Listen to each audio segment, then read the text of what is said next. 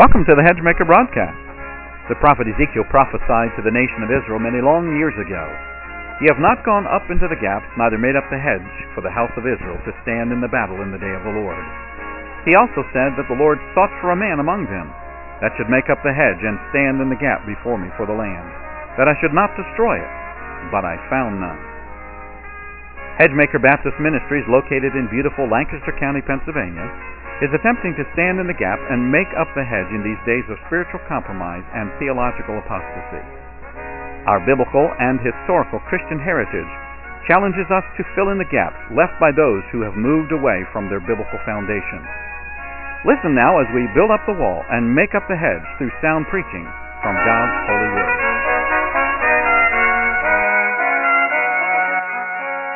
All right, tonight we're back in the Gospel of Mark, Mark chapter number 11. Begin reading at verse number 15, Mark 11 and verse 15. We're titling the message tonight, The Servant and His Worship. The Servant and His Worship. The theme, of course, of the Gospel of Mark is presenting Christ as a servant, and so we've been watching Christ as our example and uh, trying to serve the Lord like Jesus served His Father. So, Mark chapter 11. I'll read verses 15 through 19 to get the uh, text and the context there. And they come to Jerusalem. We've already seen this is the last week of the ministry of the Lord. He's already in Jerusalem and Jesus, or in that area. And Jesus went into the temple and began to cast out them that sold and bought in the temple, and overthrew the tables of the money changers and the seats of them that sold doves, and would not suffer that any man should carry any vessel through the temple. And he taught, saying unto them, Is it not written, My house shall be called of all nations the house of prayer? But ye have made it a den of thieves. And the scribes and the chief priests heard it, and sought how they might destroy him, for they feared him, because all the people was astonished at his doctrine. And when even was come, he went out of the city, probably retiring to Bethany where he was staying at uh, Martha and Mary and Lazarus' place. The cleansing of the temple. Now I think that there were two cleansings of the temple, one in the beginning of Christ's ministry, which would be recorded for us in John chapter 2. John is the only one that records that cleansing of the temple. And that was at the beginning of his ministry. So it's an interesting thought that Christ came to earth, and when he began his ministry, he started in the temple, and he ended in the temple. The disciples, of course, had this idea, the disciples and many of his Jewish followers, that he was to be this kingly political Messiah.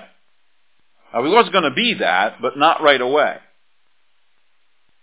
But Jesus' emphasis was upon a spiritual kingdom.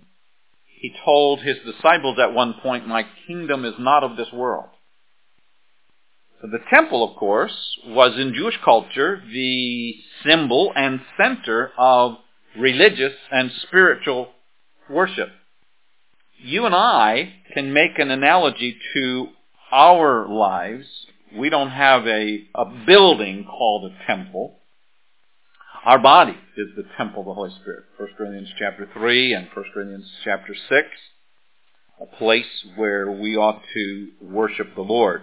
I sometimes wrestle with some of these Baptist churches that call themselves such and such a Baptist temple.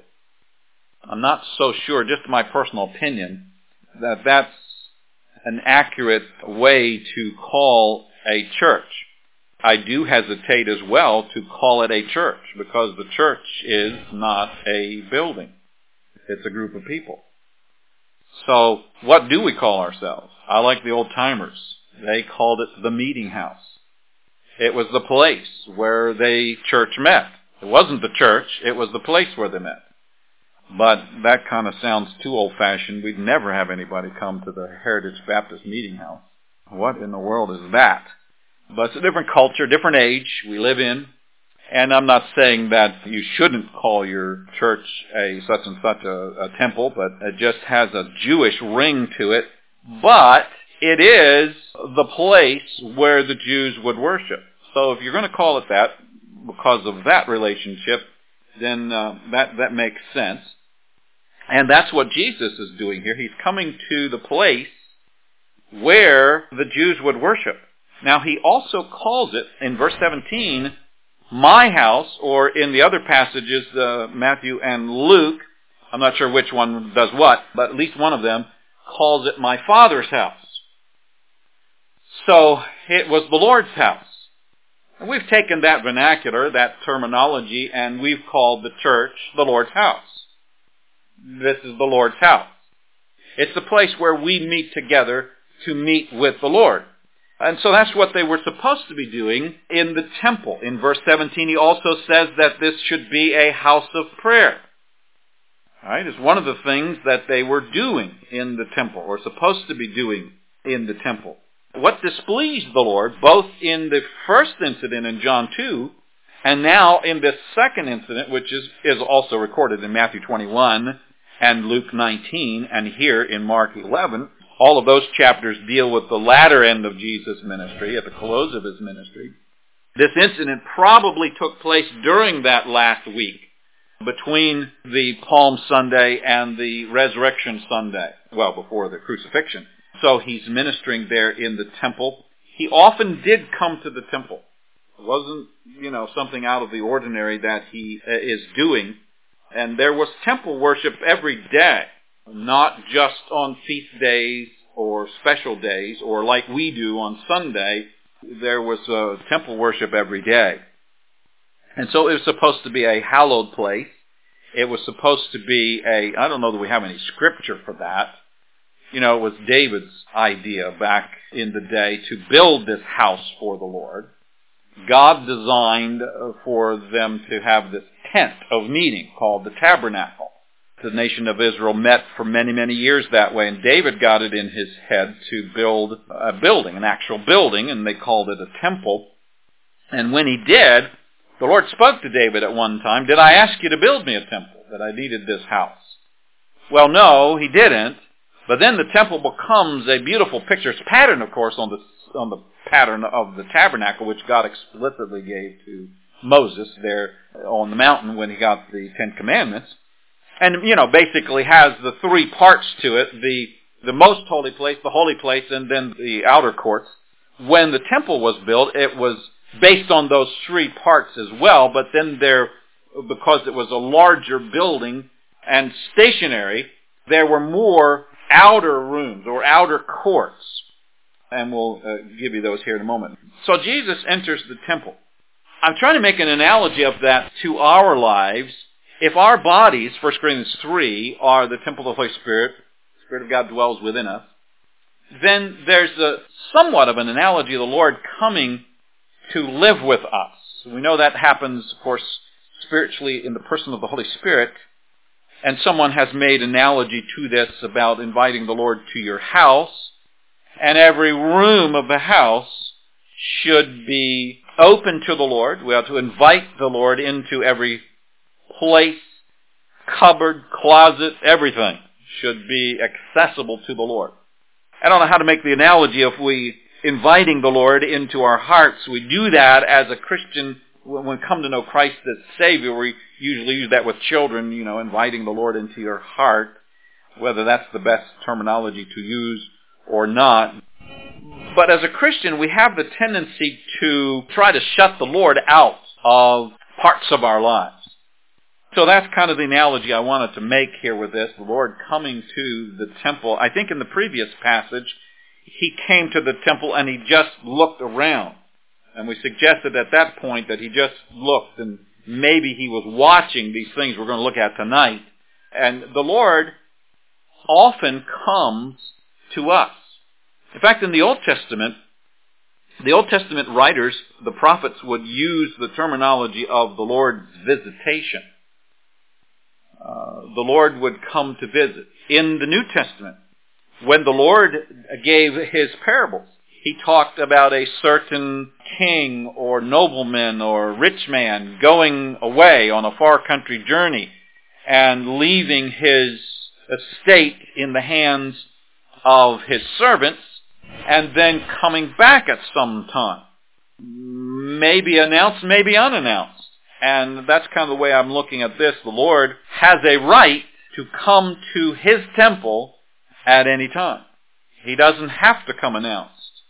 And of course we should be ready at all times, not only for the second coming of the Lord, but the Lord's visitation. So the Lord came to the temple here, this building that had many parts to it. Now, as we mentioned, there's the inner parts, the two, the holy place and the most holy place. The priest, of course, in the holy place was the only one who was allowed to go in there. Then the high priest uh, was only allowed to go into the most holy place once a year on the Day of Atonement. And of course, we want the Lord to come to that most holy place, our innermost being, so to speak. The outer parts of the temple were like the tabernacle. There was in the tabernacle just one court, but in the temple there were several courts. In fact, four different courtyards. I don't have a diagram to show you of that, but uh, there was the courts of the priests, and only the priests were allowed to enter this court. And this, this is coming out from the center core of the most holy place. The priests were the only ones to enter that court, which was outside of the holy place. And that is where the altar of burnt offering and the brazen laver and the lampstand, the altar of incense and the showbread, all of that was there.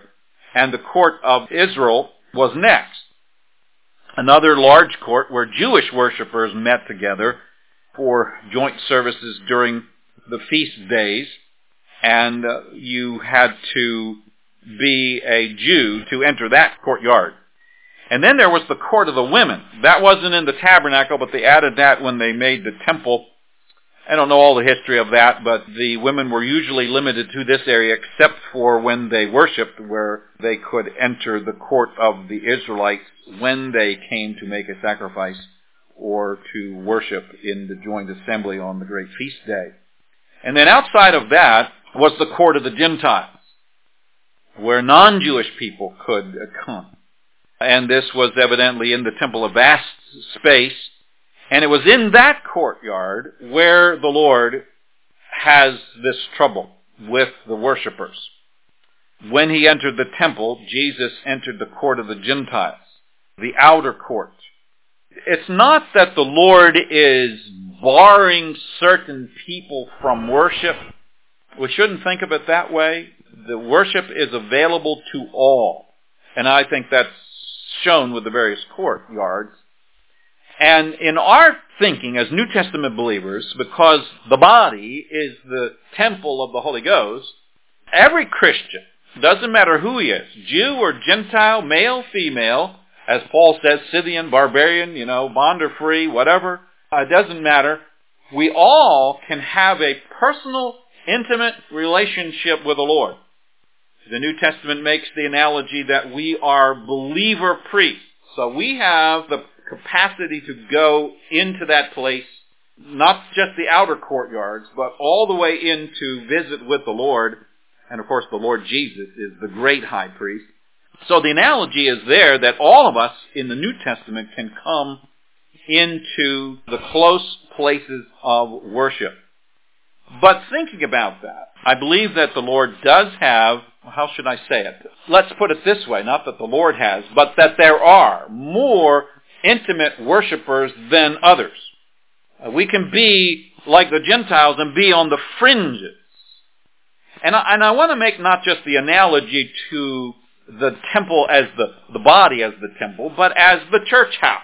Even though we don't use the vernacular, we don't at Heritage Baptist, Heritage Baptist Temple, but the church house and the place where we worship as having those fringes. Where are we in this? The potential is for us to be in the innermost circle. You look at the disciples. Jesus had 12 disciples, but there were three of them that were closer to Jesus than the other nine. Why was that? Did the Lord choose Peter, James, and John over the other disciples? No, I don't think so. I think it's because Peter, James, and John wanted to be close to Jesus. And I think that's the way it is with us. Where's your desire? Where's my desire in getting close to the Lord? Am I content with being on the fringes? Or do I want to move into a closer relationship? We sing the hymns about that, draw me near and so forth. So there are the various court cases. Now in the temple, there were walls built between the courtyards. Even with the tabernacle, if you were outside of the tabernacle, the tabernacle had this covering of badger skins and it looked pretty ugly. But when you got inside of the tabernacle, you saw the beauty of it with all the gold and blue and purple and whatnot that was involved with the furnishings of the tabernacle. But you didn't see that until you got inside. And I think that's the way it is. The closer we get to the intimate relationship with the Lord, the more we see the beauty of Christ.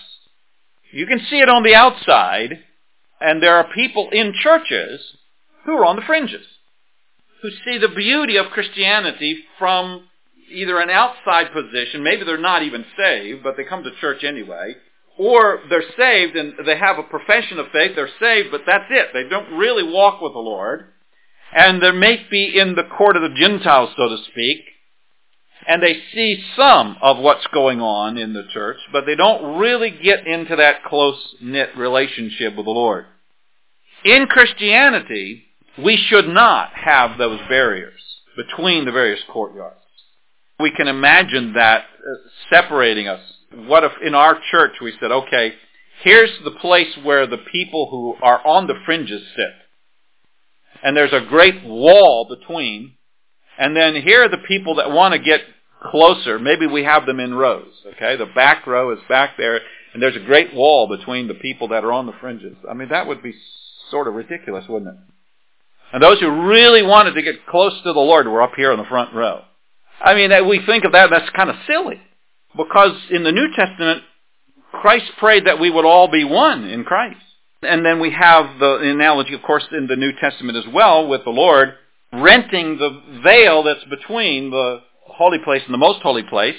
And so there's this, as Paul said to the Ephesians, there's, what did he call it? The middle wall of partition is broken down. So we don't have those barriers and shouldn't have those barriers. We should be all trying to get into that intimate place of worship with the Lord. And we should be helping those who are on the outer fringes to be brought in. Just like we say when people visit our church, you know, you've been there when you visited a church, you're an outsider coming in. How does that church make you feel? We want to make those people feel like, hey, come on in. Worship with us. Join with us. So there is something to say about that. So the Lord comes to visit the temple. And he often comes to visit us personally and to visit the church. So we have the Lord uh, entering or coming to the temple. The second thing I want to give you is what we see when Jesus gets in the temple. He casts some people out of the temple. And here I want to give you five offenses that we find listed in these verses. Five offenses in the temple. Verse 15, And they come to Jerusalem, and Jesus went into the temple. And he began to cast out them that sold and bought in the temple, and overthrew the tables of the money changers, and the seats of them that sold doves. What's happening there? we have a group of people now that are commercializing religion. If we understand what's happening here, the Jews, of course, were required to come to worship at the temple. They would come especially on the feast days, but other times as well. And they would bring an offering with them. And that would depend on their wealth and their need and all of that sort of thing. But it was much easier to come and purchase an offering at the temple. So the temple became a place of merchandise.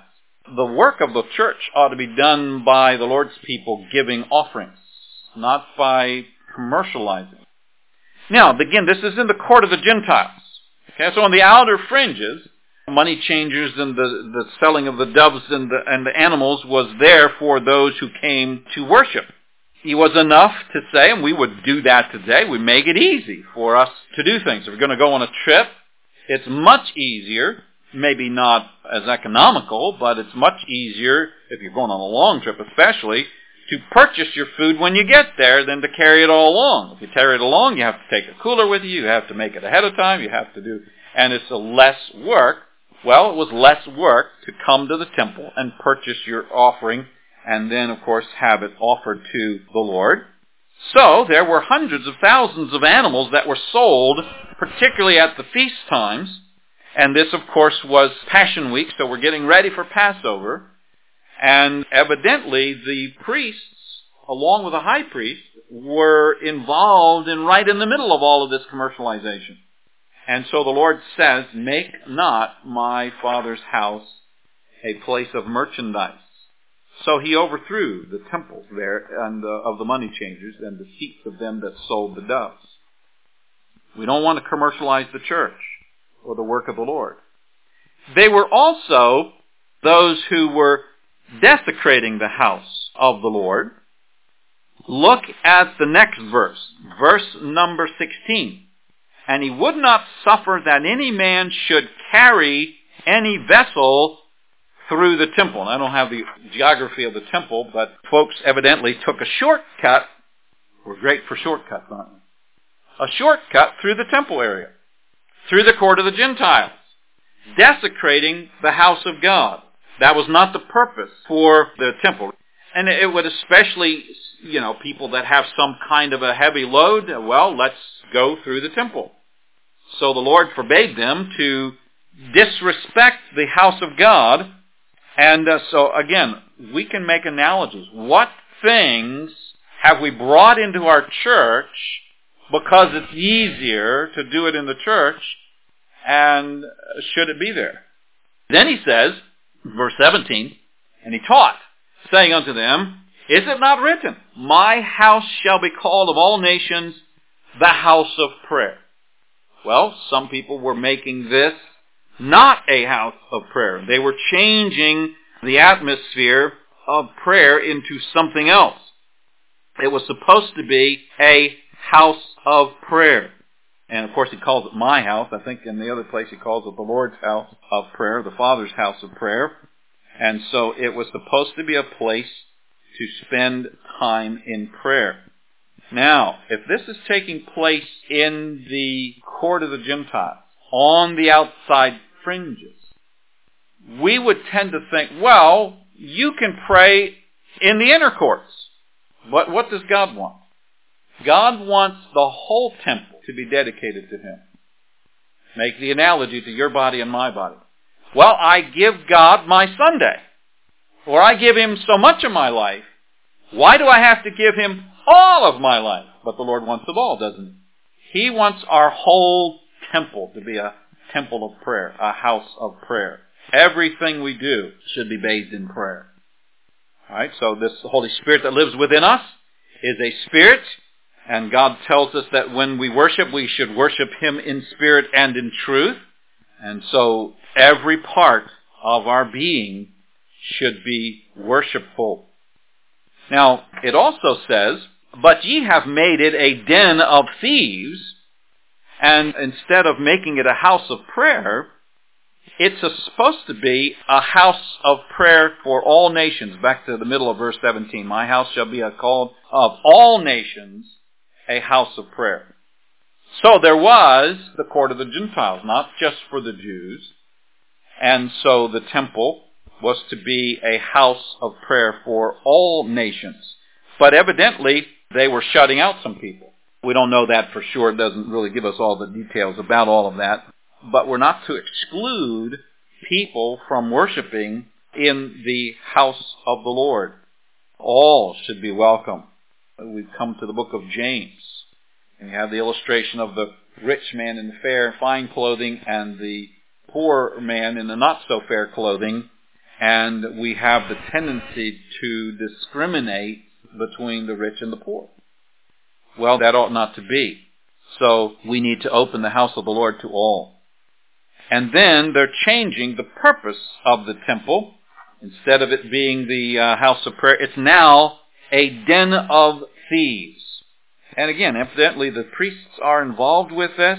We're not given the details about all of this, but it kind of reminds you of Hophni and Phineas back in the Old Testament, who were dipping their fingers, not literally, but their spears and their things that you grab the meat with, in the sacrifices and taking the best parts for themselves. In the Old Testament sacrifice, the person who's worshiping, depending on what kind of a sacrifice it was, part of it could be given to the priests. And the priests were saying, well, let's choose for ourselves which part of the sacrifice we want. And so they were dipping in there and pulling out the sacrifices for themselves, and God was not pleased with that. So this kind of reminds me of that, this house of God being a, a den of thieves, the priests perhaps involved with it, and stealing the people's money, charging perhaps outrageous prices for the animals, the doves and whatnot, to make extra money for themselves. And Jesus said that the house of the Lord would not, should not be a den of thieves.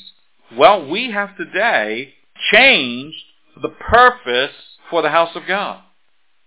It is now not a place of worship and preaching. It's basically today, generically speaking, a place for entertainment. We call them religious clubs. Yeah, they're religious, but it's a club. It's not really worship. We've changed the purpose of the temple. So, those are the five offenses. They've commercialized things. They've desecrated the house of God by allowing everything to pass through it. They have affected the atmosphere of prayer. They have shut out certain people. And they have changed the purpose of the temple. And Jesus was upset about this. Now, once again, let me remind you, he did this at the beginning of his ministry and now at the end of the ministry. He wants the whole emphasis to be a spiritual emphasis. Uh, what have we done with the Lord in a spiritual way? And then we look at the reaction to this in verse number 18. And the scribes and the chief priests heard it and sought how they might destroy him. For they feared him because all the people were astonished at his doctrine. There's really two reactions here. There's the anger of those who were against Jesus and you know, began to persecute him.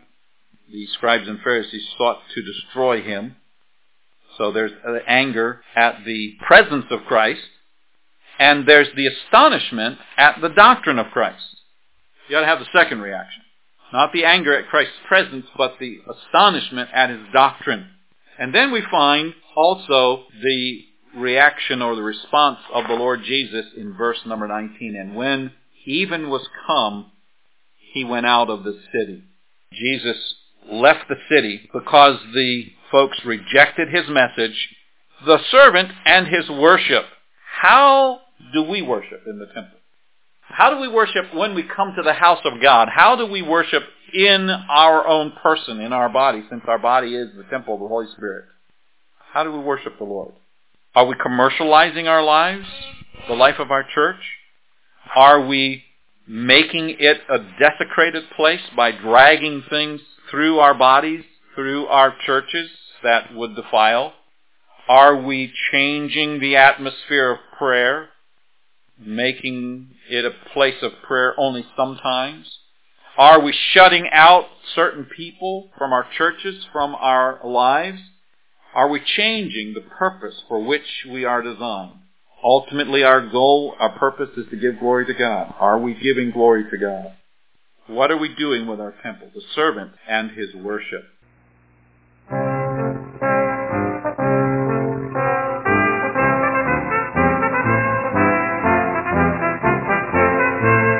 This is Dr. Lee Hennies, and we want to thank you for listening to the Hedgemaker broadcast today. Most of our broadcasts are portions of a sermon that I have preached at church. Hedgemaker Baptist Ministries is the preaching, teaching, and writing ministry for myself.